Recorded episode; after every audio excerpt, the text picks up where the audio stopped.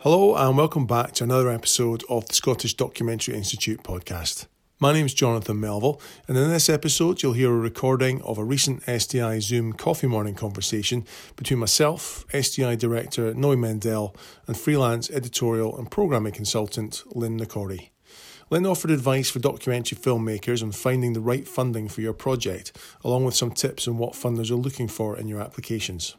As I record this in May 2020, the UK is currently in lockdown due to the COVID 19 pandemic, and our coffee mornings are a way for us to try and keep documentary filmmakers connected. You can find out more about all our events at scottishdocInstitute.com forward slash events, and we have more lined up for the coming months, with recordings of many of them available via scottishdocInstitute.com forward slash masterclasses and as podcasts. Now I'll pass over to Lynn. Hello, everyone. I'm really happy to be here. Um, I'll just jump straight into it. So, um, in terms of what I do now, I um, help filmmakers.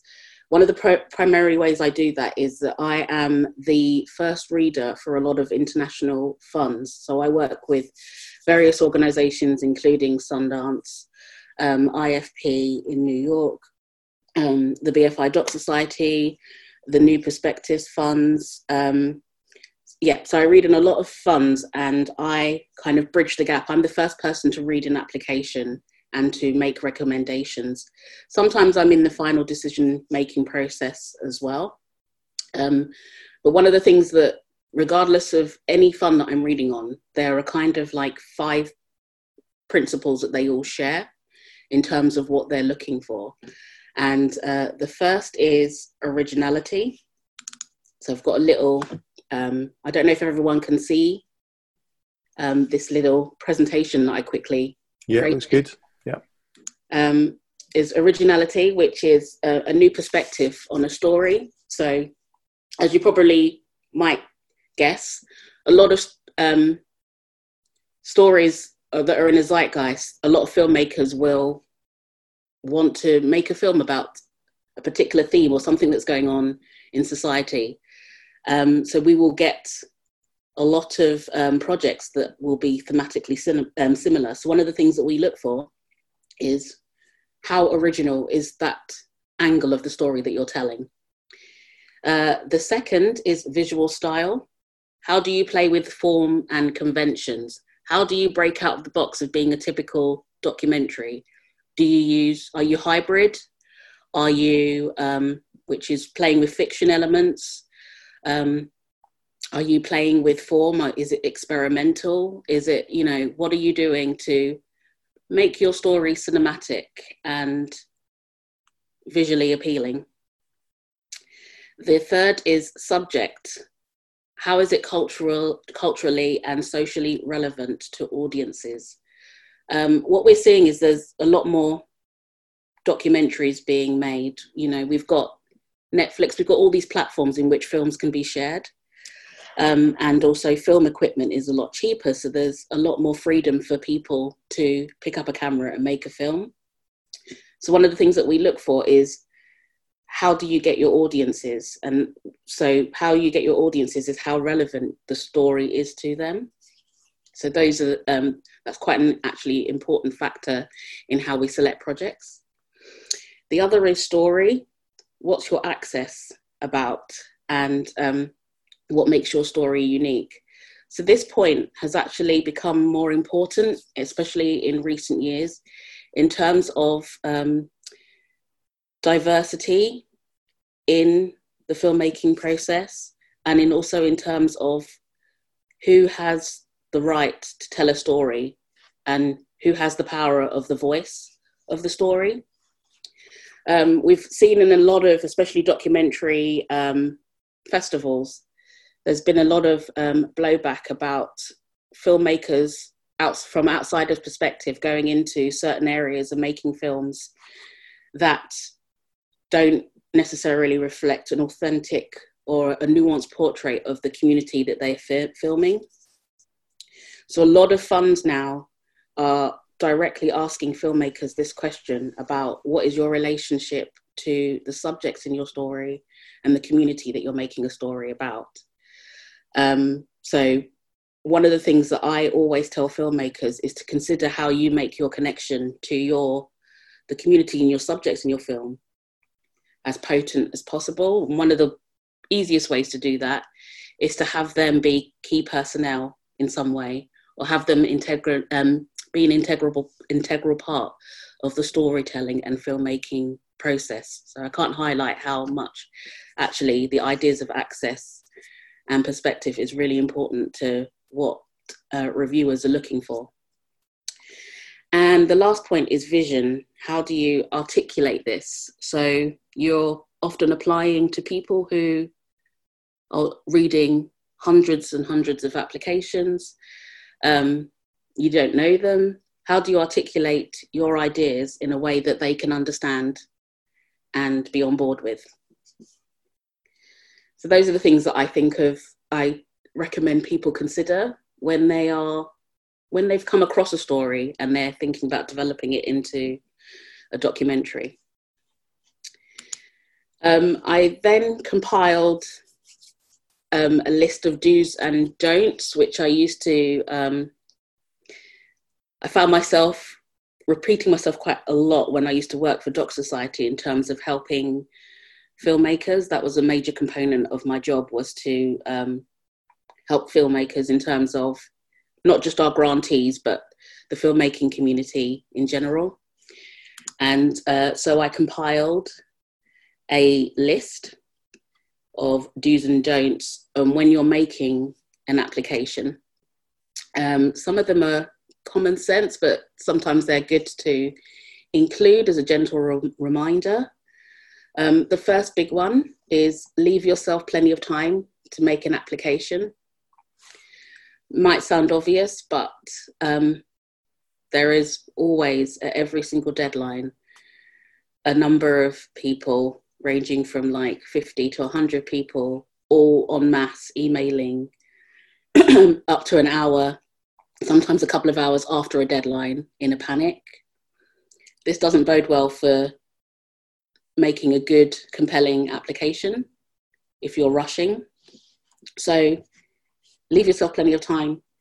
Find out what the deadlines are for the various um, funds that you're applying for and leave yourself plenty of time you know a few weeks at least to make an application um, that leads on to the second point is be aware that funders have tight schedules and read large volumes of applications to assess so this is ranging from 150 to 500 at one time um, again that leads on to the first point of leave yourself time because it's not just your time that is impacted if you're rushing it's also funders as well Read all the information provided about the fund. That includes deadlines, criteria, application process, like and complete any tests that they ask you to do. So the BFI Doc Society has the um, the cultural test. You need to complete it.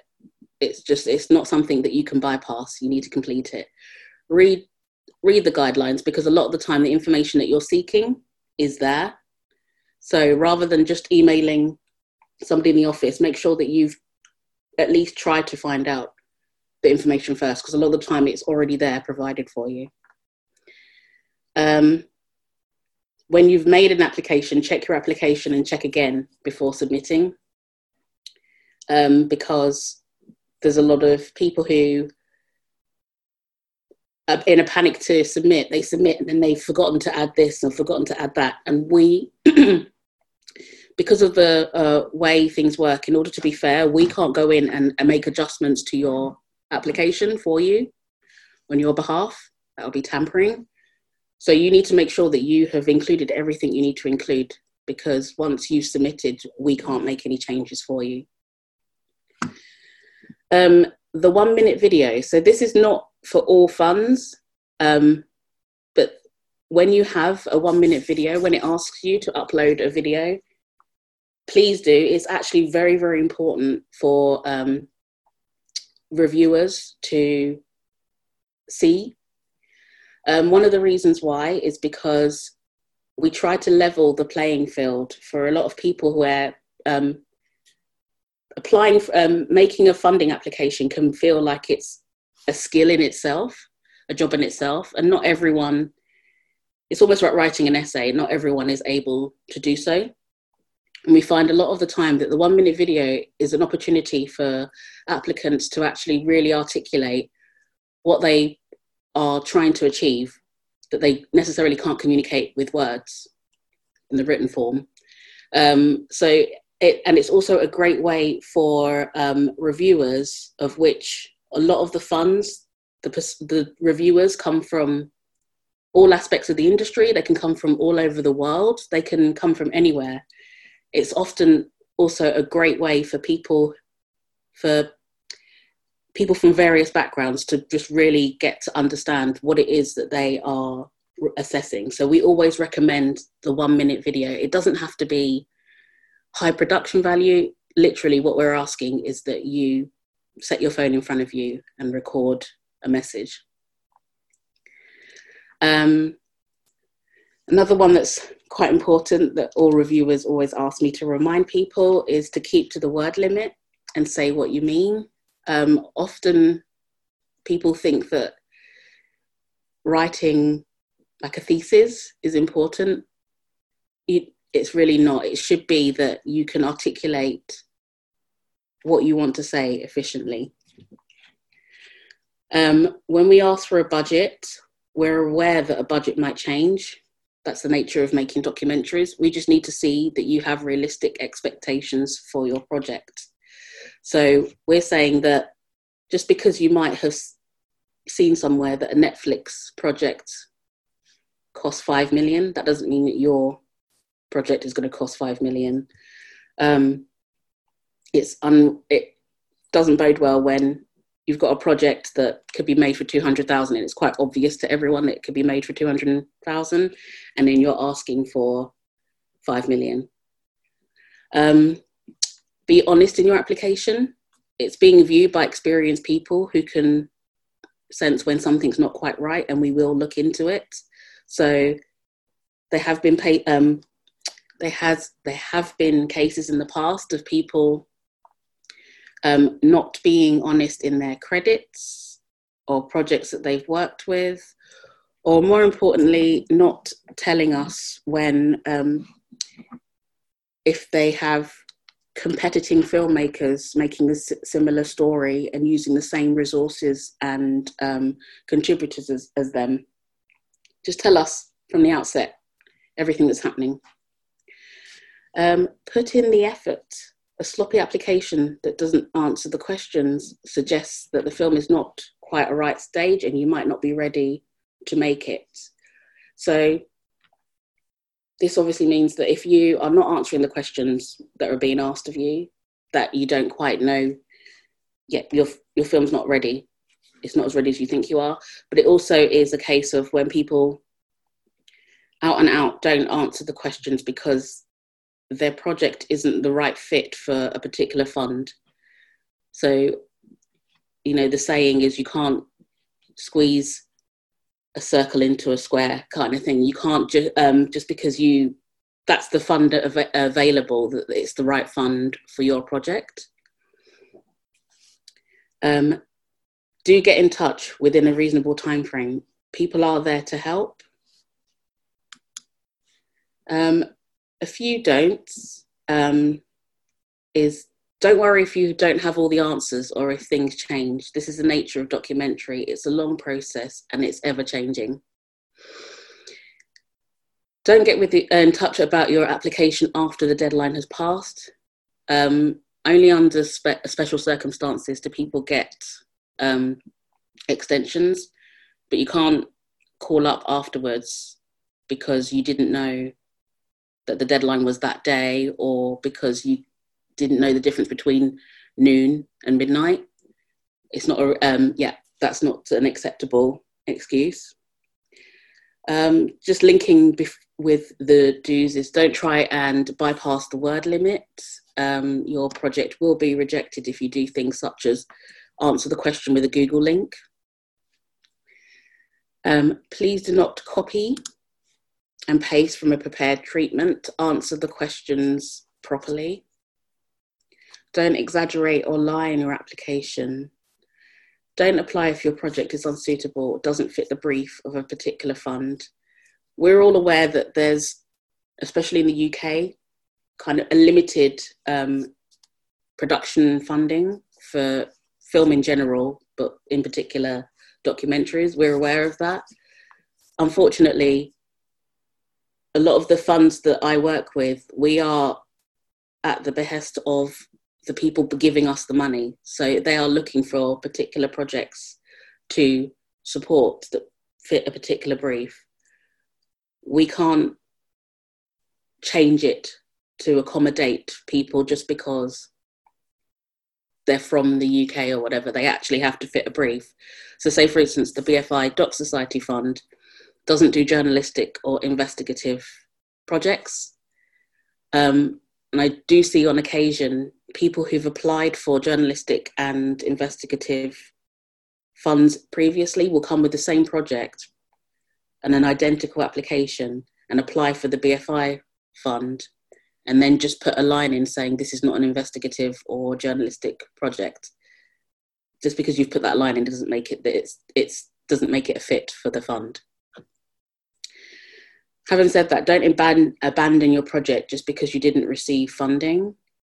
Um, we don't give feedback to applications because of the huge volume of applicants in comparison to the small team to review and select.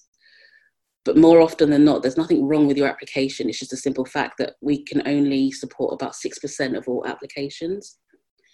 Um, and often people can, who necessarily didn't get funding the first time round, often they have probably made the long list, even the short list. And sometimes if they reapply, they can get funding um, again.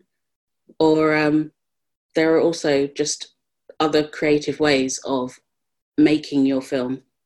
Don't put all your eggs in one basket and think I can only just apply for um, this one fund, and then when it happens, you just kind of decide to just forget the project. Don't do that. Um, because the last point I want to make that's really important is don't lose heart. Um, yeah, so that's the do's and don'ts. There are um, you'll probably have more questions and um, things like that, but um, yeah, I'm happy to answer them afterwards. Maybe give a bit more detail about what it is that a lot of reviewers are looking for and the way that in which projects are selected. But I'll wait until the end when you've got questions. Um, in this presentation, I did list a few kind of funds that I know of that are available or sites that I really I would really recommend that you go and look at. So I'll quickly go through those. So the first is because I used to work there, the Doc Society Fund. Um, the fund schemes uh, systems are changing, but there are some funds that they still have. So one of them is a New Perspective Seed Fund that usually comes at the end of the year. This is a um, fund for specifically targeting um, new or emerging talent, so people who are in their first or second uh, documentary feature. This is a global fund, so it's open to um, everyone. It's although it's based in America, um, the actual fund itself is specifically looking for non-American projects and non-Western projects. So they only will fund like one or two um, US projects. It really is. Try, it really does try to be a fund for the global market. You can get up to like 15k seed money, um, often to help you create a mood board or a trailer to seek other funding, or um, so your project does have to be in like development stage. Uh, the other one is these are closed funds, but these are funds that you should be aware of because um, a lot of organizations have closed funds where they are keeping an eye on projects that are being made and will have a discussion amongst higher ups and directors and then approach filmmakers. So one of them is called the Circle Fund, which is a uh, fund made possible by a group of family foundations and philanthropists. This is a fund that primarily focuses on really creative um, documentaries. Um, there's Threshold and Perspective, which is a fund that is primarily American, but it does do international, and they have um, criteria that is to do with either the environment or um, social issues, racial justice, and things like that. then there's a Flex Fund, which is an initiative by Skoll, Ford, and Doc Society, which supports innovative and um, creative projects that are in partnership with social entrepreneurs, and um, so it's usually quite environmental re- related. So this is just an idea of some of the funds that we have supported, that, that Doc Society has supported in the past. So Chasing Coral, Bisbee 17, Citizen 4, Possibilities Are Endless, The Invisible City, and um, like Hale County this morning, this evening, Midnight Traveller, which um, was in last Sundance, um, Knock Down the House, White Helmets and Roll Red Roll. Um, another good source of information is IDFA. So you've got the Bertha Fund, which is, you know, the classic fund for um, journalistic and investigative stories, as well as it being for a, a, global fund as well. You probably all know, but the IDFA Forum is one of the greatest ways in which you can go and uh, network. And even if you don't have a project in a forum, it's a great place to be able to meet other filmmakers, creators, producers, decision makers. Um, but now IDFA has got a lot of stuff. They've got an online library, so you can go and check out lots of films that I have been meaning to have a look at. But yeah, IDFA is a very good source. I'd recommend. Um, Sundance, who I work with, have their global fund, which I would recommend you take a look at. Their fund doesn't really have any criteria, their main fund. It's just documentaries from around the world. So, you know, it's one of the best um, funds to apply for. It's a rolling fund, it's all year round. Um, they have sub funds or special opportunity funds, um, which are the A and E Brave Storytellers Fund, the Contender Fund, which is for um, gun rights and environmental projects, the Science Sandbox Nonfiction Project Fund, which is a bit like Wellcome Fund, so anything to do with science and medicine, and the Luminate Fund, which is, I think, also slightly um, an environmental um, edge to it, and also um, civic rights and freedom of press. So, the ways in which to have access to these opportunity funds is to apply to the main fund, and whoever reviews it, such as someone like myself, if I can see that it's appropriate for the opportunity funds, I will highlight that and recommend that it be considered for those. Um, I've just got a couple of here of like um, workshops and things like that to consider they're also a great way in which to learn about, get a sense of how the industry works globally, um, how to present your projects um, in the most appealing way to decision makers and all sorts. The Doc Incubators one. Um, we've got the Gucci Tribeca Documentary Fund, um, which is another global fund. CPH:DOX, which everyone kind of knows. Um, the various forums. CPH is really good because it's quite contained, quite civil. It's not too crazy. Um, it's a great way to go and meet with people, especially hybrid creative, highly creative docs. Um, IDA. So, IDA, the website, I've included the link because they have a really good, useful global funding database that I think is updated quite regularly. I would recommend that that's probably one of the first places you go to if you're looking to kind of see what funding is available. Um, everyone knows DocFest. Um, it's quite good for TV and broadcast. Um, it's quite a crazy festival. It's also quite expensive to go to. So I put it on there because it's the biggest um, forum in the UK, but it's not for everybody. Um, but if you do go, make the most of it because it is it can be really really useful. I just wanted to put here Open City, which is a festival in um, London. It's uh, part created by uh, the University of, I think it's um, Birkbeck University. Um, this is actually a growing festival and it's actually really, really good. Um, there's a lot of their industry side is growing, and I would really recommend people considering it. It's just very well created, their program, the festival program in general, but their forums and assemblies are really, really interesting. They get really interesting people to attend, um, but it's also quite small. So you actually do feel the benefits of being able to sit down with people and actually have conversations and network. So it's just one that I thought would be of interest to people. And then there's Hot Docs, which has a number of funds. It's quite small amounts of money, but it's still a good one to consider.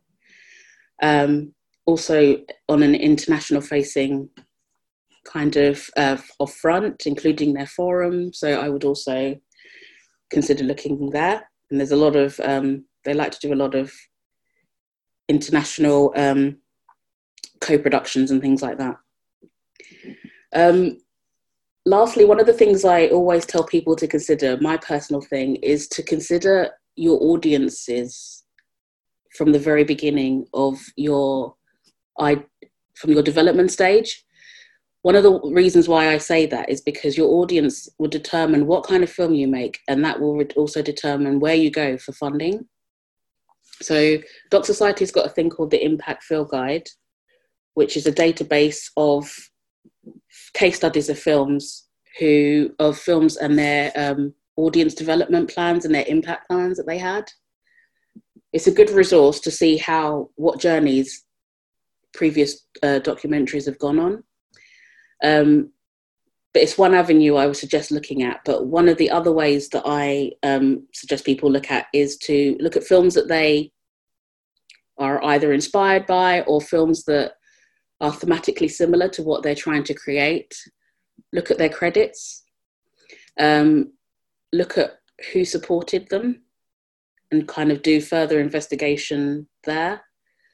Um, which leads on to um, yeah, so do do that. Uh, I say look at your credits of films that you've watched. Um, also, I was saying the other day that Film Freeway is also really interesting. So if you're looking at submitting to various festivals or whatever, it's also a good source to research what's out there because there's often quite connected um, to forums and therefore connected to decision makers who will attend these forums and what these decision makers are offering in terms of funding opportunities. Um, the last thing I would mention is what are your options? How are you going to distribute your film once it's made? Because that again will inform the way in which you get funding to make that film. So there are a number of new funds, quite small, but new funds um, that are coming becoming available that specifically cater towards projects that will go on particular platforms. So they've expanded on the whole, oh, this has to be a cinematic film. It can be a, a, a, a project that goes onto YouTube. It can go on to um, some on, online platform only. or go onto like iTunes and Netflix and things like that. And they will specifically ask for projects like that. So, an example would be like IFP. So, I will have started to recommend to filmmakers that they start considering how the film, their desired film, will be seen, like by their desired audience. So, if you've got an audience who predominantly are online, then it makes sense to make your film available to them online which then in turn makes sense for you to consider who supports projects like that that you know are online. Um, a lot of bigger funds are considering that some projects, especially in the light of what's happening now, will be better suited online, but still primarily their focus is on like cinematic festival appeal, um, you know, any kind of theatrical run that it can have and things like that. So it's just another additional thing to consider when you're looking at funding opportunities. And I think that's about it. That is fantastic. Thank you, Lynn. So much to take in there. Yeah. So much information, uh, but so many good uh, links and suggestions and ideas. Uh, maybe what we can do is share some of those in an email mm. after the event there's a couple of things you, you had a couple of links in there and, and things like that. Um, so I think we could we could spin off in so many different directions actually. But one thing I just wanted to ask briefly was about you mentioned there at the end how things are obviously changing very kind of quickly at the moment with the way the world is is, is going. Um, I just wondered if you've got anything to sort of add to that or, or say about I don't know any funds or, or discussions that you've seen taking place just even over the last week or two about maybe new funds that might be coming or or, or where people should be keeping an eye on? Um, so for me, um, I haven't had. It's been like light discussions rather than set in concrete um, because people are trying to adapt as best that they can. I have noticed that um, there are some funds that are slightly changing their wording in their um, in what the projects they're going to support. So when I last when I said about um, literally being um, what's the term platform and um, agnostic, which means that funds that were prim- primarily like you know for cinema or theatrical release are literally being like we're we're we're kind of being a bit more free, a bit more um, acceptable of projects that may not suit a direct um, cinema release. Right. So there is that, but that it's kind of lightly being introduced. There are a couple of like um, organizations, especially from the more s- smaller niche kind of op- um, funders and opportunities, where they, the last couple of years actually, they've been saying we are um, specifically looking for, in this sense, um, something that's um, appropriate for platforms rather than uh, the cinema.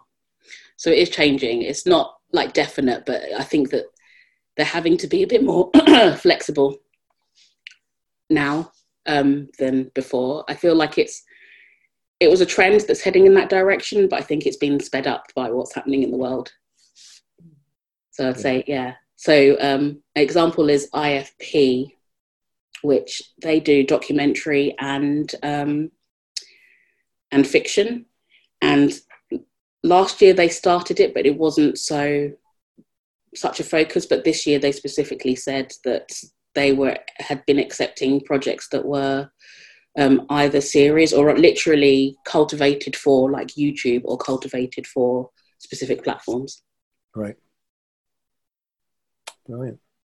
um, and Noe, do you have anything to say before we go to to questions. I was just going to say that uh, we've got uh, mm-hmm. Jorin Segel from IDFA, uh, who wanted to add a few more words, kind of outlining the uh, IDFA funds. Jorin, do, do, you mind coming up and, uh, um, and talking through it?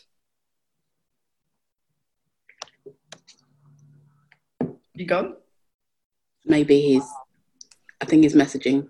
Uh, microphone, microphone doesn't work.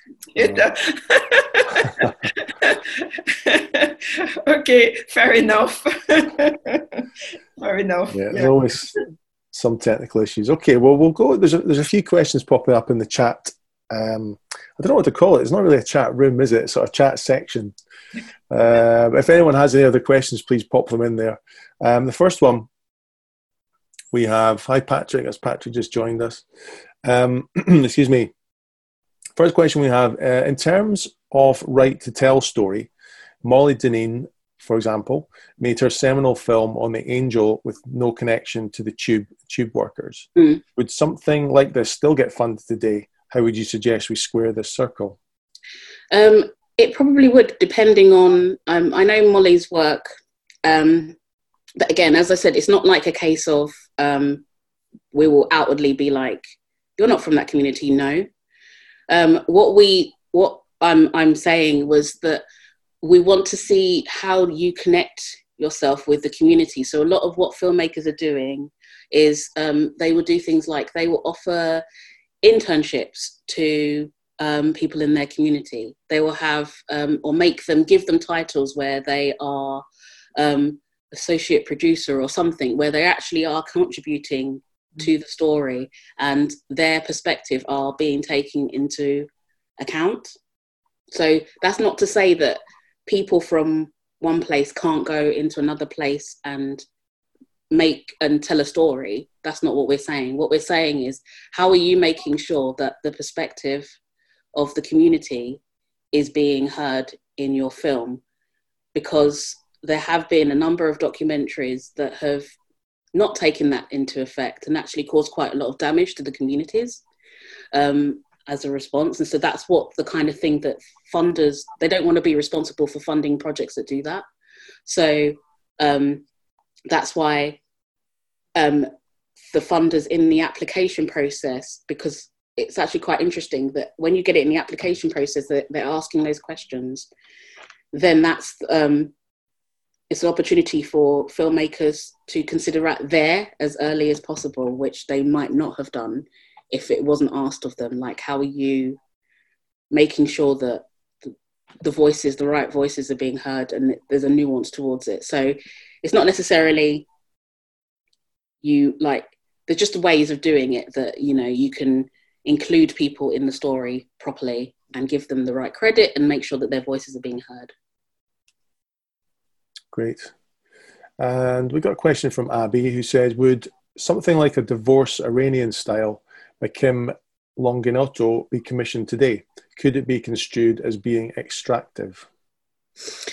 Um, again, it's a comp- yeah. So it's it's a complex thing because it's also about the individual reviewer's feelings towards it, which is why a lot of the um, our like the different funds that I have worked on, it's why they're reviewing um, process takes so long is because we have to get the opinions of as many people as possible. It's not like one person reads your project, they make the decision, and then that's the end of it. It's it goes through different various committees, and um, one of the things that so one person might look at a project and love it because Kim Longinotto makes great work. Um, but another person might read it and be like, oh, but should we consider this, that, or the other? And then what will happen is a lot of the time is that the project could be shortlisted and there'll be an, inter- an, an ongoing interview meeting process with the filmmaker where questions will be asked, any issues or questions that people have will be asked. And we work with the filmmakers to work out what can be done. It's not like a simple thing like it's just going to be dismissed or either it will be commissioned or it's not. It's an ongoing process that we work with filmmakers to, you know, it's just, yeah, it's an ongoing process. Okay. Uh, and I don't know how easy this one is to answer, but it's um, is it possible to tell us exactly what the briefs given by the funders are?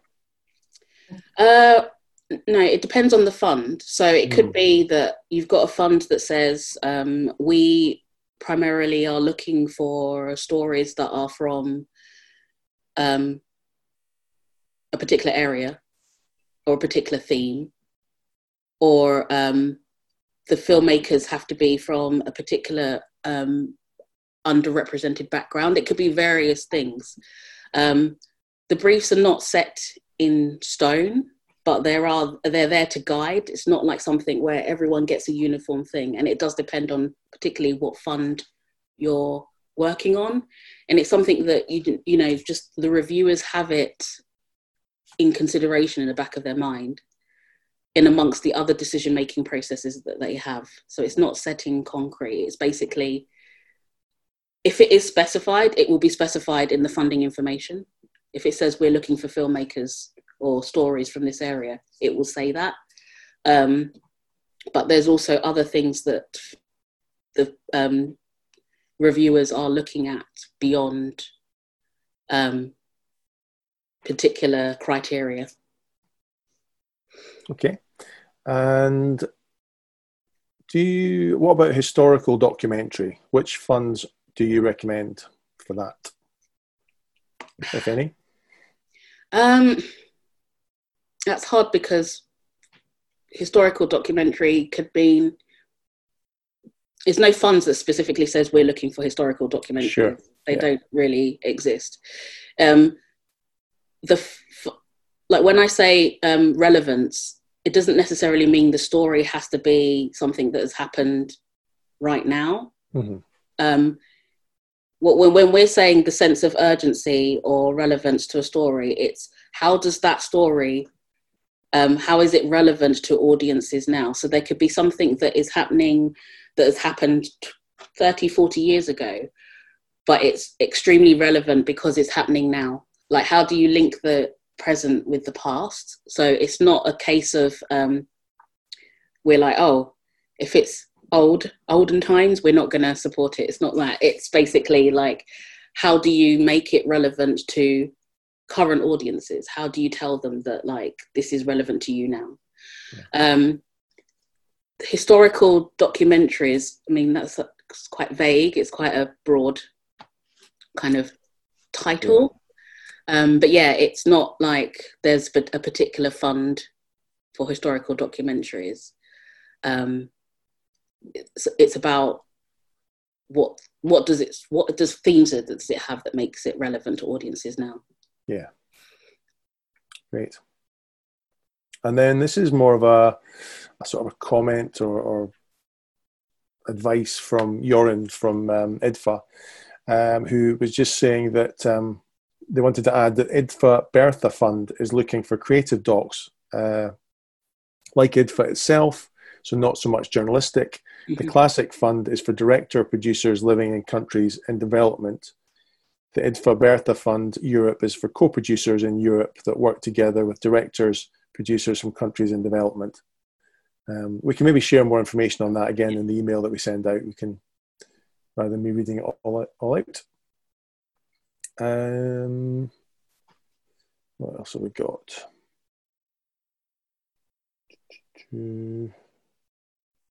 Question from Liam. I really struggle to avoid beginning production on a film, particularly with accessibility to tech, etc. And it's easy to get carried away if an idea is already going off on a certain trajectory. Is there a sensible way to go about starting your film without making yourself less fundable because you're already on that journey? Um, avoid beginning production. Um, I don't. no, there's not really. I don't really. Yeah, there's. You can't be less fundable. Um, I think people sometimes get confused and think that um, when you apply for funding, you can't have done any production work whatsoever. It's it's a fluid thing applying for funding. People, um, most funds are, unless they specifically say that you need to be in development, and even in development, development can mean you've done research you've filmed a little bit. You've gone out on you know you've done a little bit of filming. Um, it doesn't mean that you can't have done filming before you apply for funding. It's an ongoing process and a lot of funds most funds are actually um, funding from development through to production or when you're near completion you're getting completion funding. A lot of the time it's actually good to be filming because it gives you will be asked to give some visual references in, in the in the application. You'll be asked to provide some work sample of some sort to give an idea to the reviewers of like what the journey that you're going on. So I don't think that it makes you less fundable because you're already filming work. Yeah. Great. Um, what else do we have? Uh, Siobhan um, says she's here to get ideas for completion funding, ideas of funds and what they're looking for. She is almost at rough cut stage. I don't know if you've got any comments on that one. Yeah, so a lot of, as I said previous, previously just now, um, a lot of funds are fund through from production. So production funding can literally mean you're, you've got, I think the Sundance definition is between 10% and 90% of um, production that you can apply for production funding. Um, and then there are funds that will literally say we offer completion funding. So, like the BFI Doc Society offers completion funding. Um, so a lot of the, I, th- I would recommend Siobhan look at um, funds that say production completion or late production stage because they probably will fund completion. Um, again, even if you are at rough cut stage, um, there are other criteria that you'd have to follow depending on that particular fund. So whether or not your fund is thematically tied into what the funders are looking for and things like that. But I would recommend like looking at production and completion funding. Again, looking at the IDA database and things like that. Great. And Chloe asks Do you have any specific advice for first time filmmakers in regards to funding and how to still make your film if you don't get funding? Um, I would say there's um, you should try with Doc Society website. Their resources page is a good place to start off with um, because it also has other information about like the different stages of making a film and things like that to consider. Um, I would also look at funds that are specific to first time or emerging talent. So I gave a little bit of insight with new perspectives. Um, there's also shorts um, funding. There's more of that coming out. There's uh, the BFI Doc Society has Made of Truth, but there are other shorts funds that is quite good. It's a good way in which for you to learn about the filmmaking process before maybe did, um, jumping in making a feature. But if you are still going in and making a feature, I would recommend yeah, looking at trying to find resources like the Doc Society one, like IDA, that gives you an overview of the filmmaking process in general. Um, if you don't get funding, one of the um, pe- ways in which people continue to make their film is to um, collaborate with people locally. So there's a lot of one of the things before the lockdown that um, I was finding was I was speaking to a lot of like startups and a lot of like these companies dotted around, especially the UK, especially the north of England as well, um, that weren't really connected to each other. Like there's um there's like I think it's is it called Northern no is it called Northern Film Media?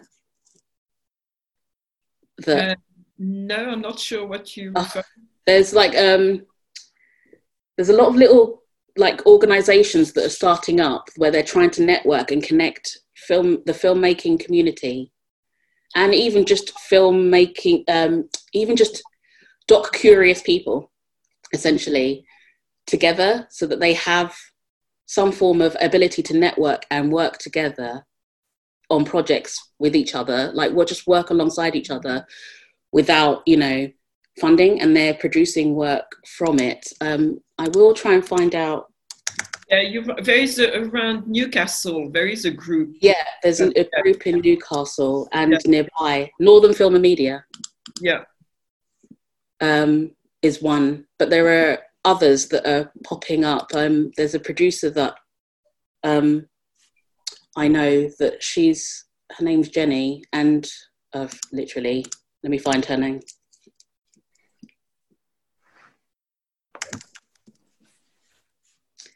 um, they're starting up organizations and helping people to network, mm-hmm. Jenny Cockering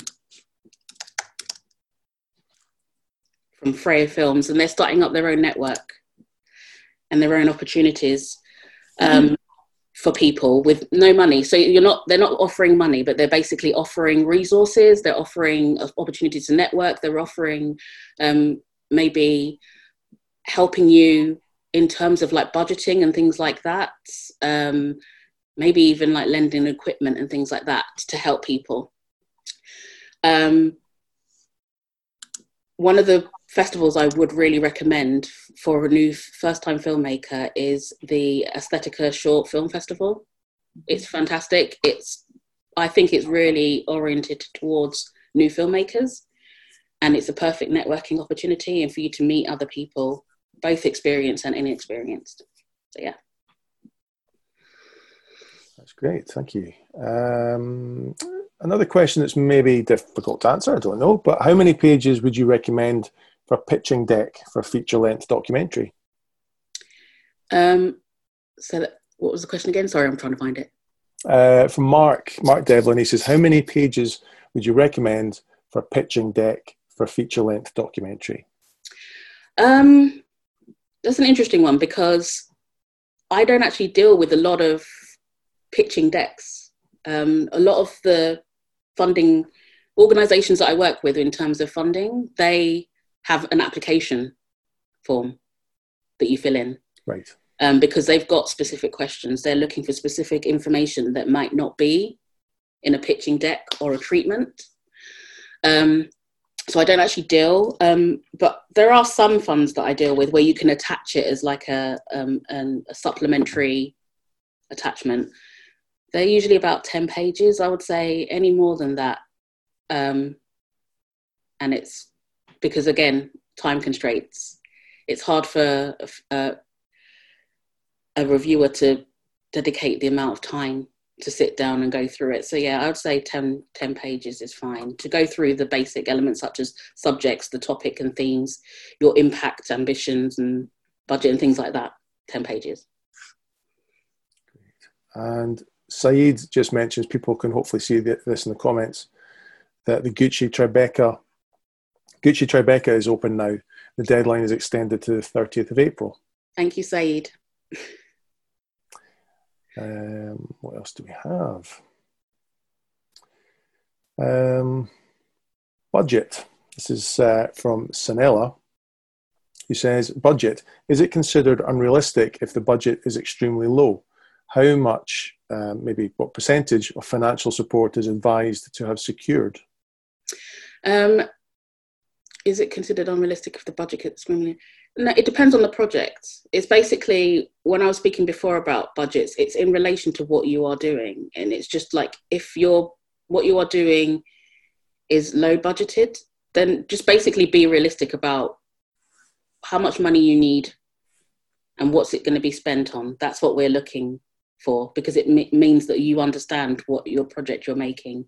So it can't be too low, but don't sell yourself short. So if you've got a, a budget that's like, there are some people who, especially the shorts, where we offer like 15,000. And so someone will be like, oh, we're making it for like 11,000 because they think if they just don't ask for the full 15,000, it will make them more eligible. No, it doesn't. If you, if just take the 15,000, if that's what we're offering you, don't sell yourself short. But there's no budget that's too low. It just has to be realistic. Um, how much a financial support is advised to have secured? That doesn't matter. Like if you are um, applying, people apply all the time and they haven't got anything secured. A lot of the time, it's their first application they're putting in. You don't have to have something secured to make yourself eligible or for you to be selected. Okay. We do. I think we've got quite a few more questions, so we'll, we'll keep on going if you're okay with that. Just now, we did say about ninety minutes, and then and I think if people still want to hang about and do the networking, we'll keep the the uh, the networking open as well till probably twelve ish. So, Marianne, and also if I ask your question and I'm not asking it right, or you want to add a bit to it, please feel free to jump in. Um, Mariana says, given the current COVID situation, some projects under production or late to development will have to adapt. Do you foresee this interest within funders? How are we able to adapt and include the COVID crisis limitations into our projects? Um, well, I mean, they're already doing so. So, one of the things that a lot of funders are doing is um, considering projects that will have to be on hold um, during for as long as this crisis is happening.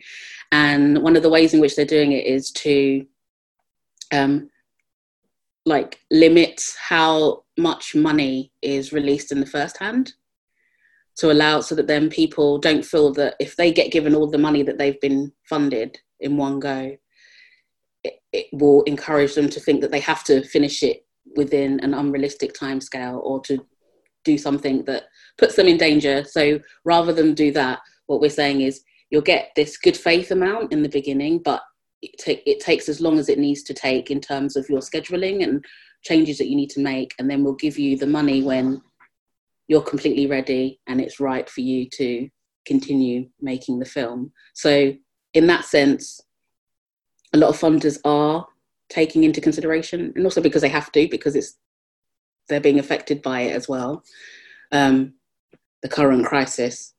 So and people are including it. So they're they're saying that like in their um, applicants are saying in their um, in their scheduling like timescales that things will have to change or or when people have applied before the crisis actually happened we're taking that into consideration when we are evaluating projects and going back to the filmmakers and being like what are you considering now that this is happening and this might impact your your schedule so yeah the discussions are ongoing and funders are taking it into consideration.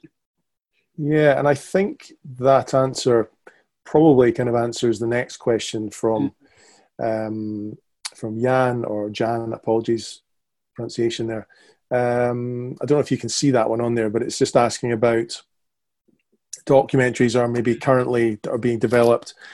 Events are unfolding, things are changing. How, as part of that treatment, writing for projects that may have good access but not a definitive answer on story, story trajectory. Do you have any advice for how to write proposals to funding bodies? I think that ties into current events, so things are sort of changing, and I think yeah. you've sort of covered that. Um, uh, do you think? Yeah, um, essentially, yeah, it's a whole kind of thing that funders are also taking it into consideration. We're not just sitting there um, being really strict and saying, yeah, yeah. um, we are literally taking it into consideration. Um, and as i said it's the nature of documentary is that things can change. And there are films that we've supported that were supposed to be one thing and ended up being something else completely. Um, yeah. that doesn't mean that you just apply with like no story at all because you, are just literally like, oh, well, anything could happen. There is an idea of where you think it will go, but then there's also you putting in, in making it clear that you can understand that there are different um, areas the, and touching upon the different areas of the story could go, but fundamentally, you will have an idea of what, what the story is. Um, but there's also, yeah, the expectation that things can change because that's just literally documentary. Yeah. And Jody asks if you're wanting to make a feature, can a short version of the film be an effective and enticing calling card or generally off putting for a funder? It's a good question. Um, if I'm being honest, funders in general, I found like when a project has been um, shortlisted and it's the the higher ups are making a decision. In general they don't like um, adapted versions of short stories. A lot of the time it's like the question is what are you offering extra that hasn't already been already been articulated in the short form version of it? Um, that's the main question that they have. Um, it's they're literally like, you've made that film already. Now make another one, and you, you know, make another one rather than let's just remake what I've um, what you've already made. Yeah. So that's not all the time because there are some stories where the story literally has moved on um, and something quite big has happened and so then therefore it becomes like almost like a follow up a longer follow up that can happen but in general i would say that a lot of um, funders don't really like like um, long versions of a short story okay uh, michaela uh, is asking regarding budget Yeah. would an application ever be rejected because of the budget alone? So everything else is great, but the budget needs reworked uh, because these move around during production and post. So they should always be flexible. Um, no, um, a application will never be rejected of um, because of budget alone. In general, applica- applications are not rejected for one single thing. It's usually an overall picture. Yeah. Um, uh, but I think application is probably the last thing that a project will be um, rejected for. So when I was saying in the presentation about being realistic about your budget, um, it's it's just because we will ask questions. If we were to progress your project and have a conversation with you, we would literally be like, um, we would ask very difficult questions about your budget if we felt that it really wasn't realistic. Um, a lot of the time I don't think it would be fair to reject somebody, especially if they're a new filmmaker. Not everyone is a producer. Um, we get a lot of film new filmmakers, especially for the shorts funds, where they don't have a producer attached, so they don't have somebody who actually knows how to work out a budget. Um, so we are prepared to help filmmakers through that process. We often, for a particular fund, pair people up with producers as well. Um, so we're aware that like like creating budgets and things like that is a, literally a job in itself. So we wouldn't, um, you know, penalize somebody for not knowing how to work a budget. We would literally either help them work a budget or help them find somebody who literally it's their job to work a budget. Yeah, and I'm actually thinking I made a note. I think we need to do we should look at doing a coffee morning on budgeting because the next question is about budgeting as well. yeah. um, and it's from Kieran who asks, um, who, well, says, asks, I'm finding it tricky to accurately value a director producer role. Do you prefer to see a per project rate or a day rate? And do you have any guidance on the range? Uh, this is in relation to a feature doc. So this is turning into a budgeting event a little bit. Yeah, and fine. I have to outline that budgeting is not my expertise. I can do the overall look at, but we have like the funds that I work with have business affairs people and um, pro- like people with producing experience that um, I pass that bit onto them. But in general, um, for a per project rate or a day rate, we always um, go with that um, it should be at minimum like a living wage of the rate that you are whatever rate you set should be a living wage. So if you're going to articulate it say day rate um, it should be like whatever living wage law that it is it should be at least the minimum wage. And if it's a project rate a rate you should basically be working out um, the day rate as the minimum wage in relation to how many days the project will be worked on. And that's the way that you work out what the rate should be. Brilliant. Um, we've only got another couple of questions, I think. Cool. Um, this is from Lindsay. Uh, apologies, a bit of a long one to just to read out here, but I'll try and summarize it. Um, Lindsay knows a young documentary maker who has a fantastic subject in mind uh, they'd love to be able to tell him the funds of the funds available for him to apply for, but they misheard the one you mentioned about 10 minutes ago for new filmmakers. I knew about New Perspectives Seed Fund. I mean, we will mention these, we will send these out in an email, mm. um, hopefully later today, if not tomorrow morning. Um, probably tomorrow morning, actually. But yeah, does anything, can you remember what one? It might have been another one you mentioned near the end of the session. Society Made of Truth is that the shorts fund that you're looking for um, for new filmmakers? Yes, the new hmm. perspectives, and then the um, Made of Truth was the other one that is particularly targeted towards new filmmakers, but that's for short films. under 40 minutes long. Yeah. But again, as, a, as I've said a few times, we will definitely send that out. I don't know if you want to share your slides or we can just share share links, but we can get, we'll definitely get something out. Yeah. Um, what else do we have? Um, Valerie asks, are there any are there particular topics topics you're seeing all the time at the moment, or topics and themes you wish you could see more of? Good question. Um, there's a lot of environmental climate change projects that are out, um, in particular about XR. Um, I personally would like to see a lot more, if they're going to be environmental, a lot more about um, perspectives on climate change within, especially in the UK, um, that comes from non XR um, activists. So basically, people from different diverse backgrounds. There's a lot of conversation about XR because a lot of the perceived look of XR is that it's a lot of privileged people from the South, her, um, middle class people talking about environmentalism like it's literally a middle class issue when it's actually a global issue for everyone concerned. And I have seen a lot of projects about XR like they are the only people who are activists or, you know, discussing the project, which um, for me, in order for the the topic to be truly at the zeitgeist and the conversation that everyone should be having, there should be stories coming from different perspectives.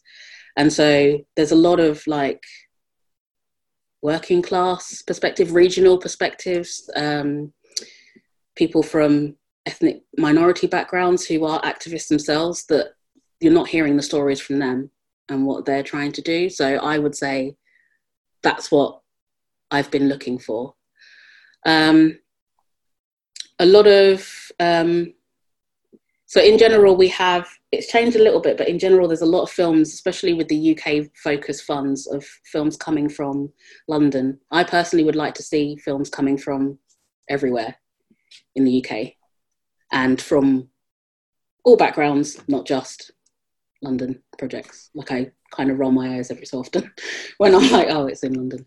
Um, but yeah, I would say those are the kinds of stories that are coming up quite a bit. And there's a lot of um, in general, a lot of David versus Goliath esque environmental stories, like individuals fighting big companies. Um, there's a lot of those, and they follow a very similar structure. So I'd kind of like to see those stories, but told in a just kind of a bit more, bit more originality, something different than the structures that they're hitting the same beats a lot of the time. So yeah, I'd say that. Thank you. Okay, I think we're we're almost now at the end of the questions. Uh, one question was just about XR. What, what is XR? But that's Extinction Rebellion. Mm.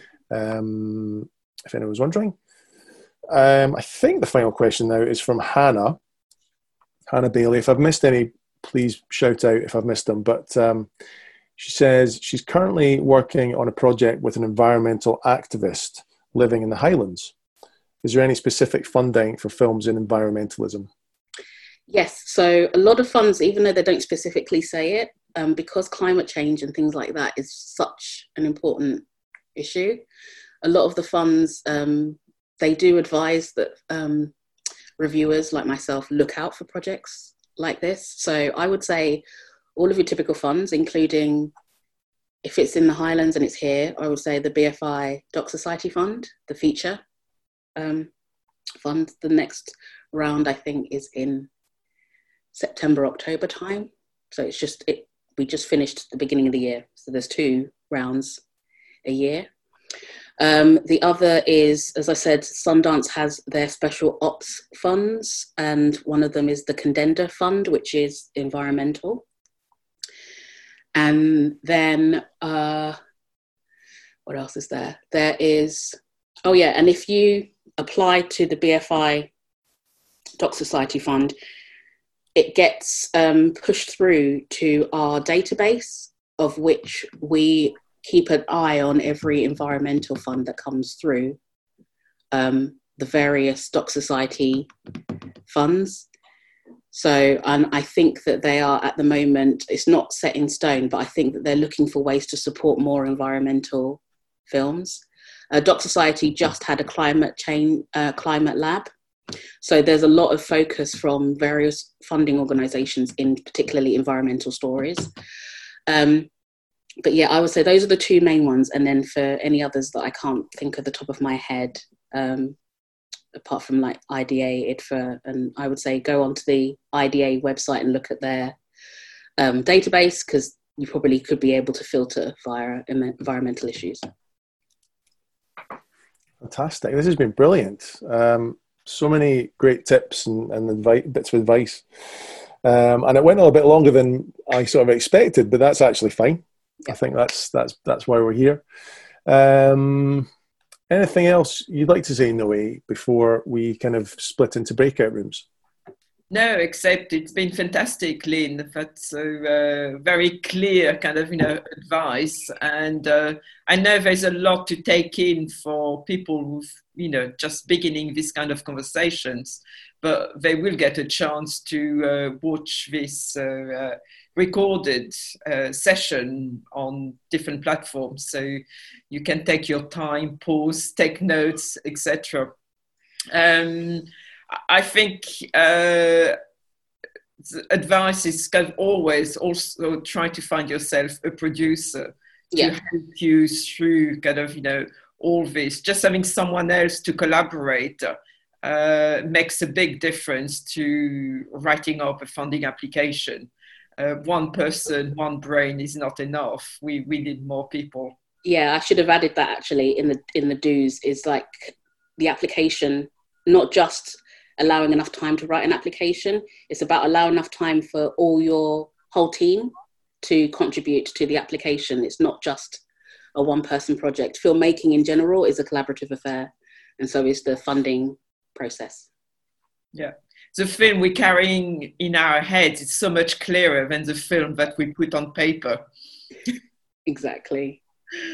exactly. So having everyone else's input makes it easier to see it from other people's perspective.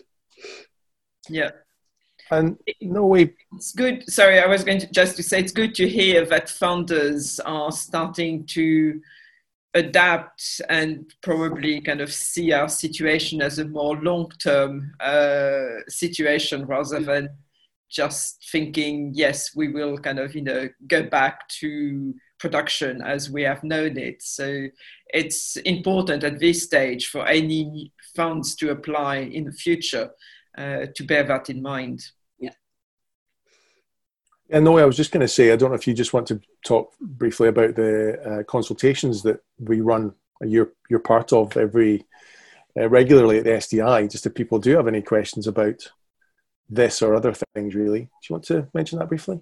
Yes, every month now we offering free consultations. So if you go to SDI website, uh, you can sign up for this, and you get basically one hour of our kind of uh, time uh, to uh, to look at whatever proposal you're putting together or feed on any aspects of uh, uh, the production that you are kind of working on. So I've got to say this is for Scottish based only filmmakers. we would not be able to cope with the entire UK. Any Scottish based filmmakers, please go to SDI website and uh, sign up for a free consultation if, uh, if you want to share, if you want someone else's opinion, um, but you know you'll be dealing with experts so uh, so it's not just a friendly kind of here it's a bit more than that yeah one more thing mm. was, i remembered that um, in, including northern film and media they've teamed up with um, something called the tees valley screen team mm. who are helping their consulting in um, northern north of england with events socials and surgeries for Middlesbrough, Stockton, Darlington, Hartlepool, and Redcar and Cleveland. That's an example of um, these little startups that are happening in around regional parts of the UK for filmmakers. Thanks Lynn for joining us. We'll be back soon with more episodes of the podcast. You can also sign up for our newsletter at scottishdocinstitute.com forward slash subscribe to hear about the latest news and event details.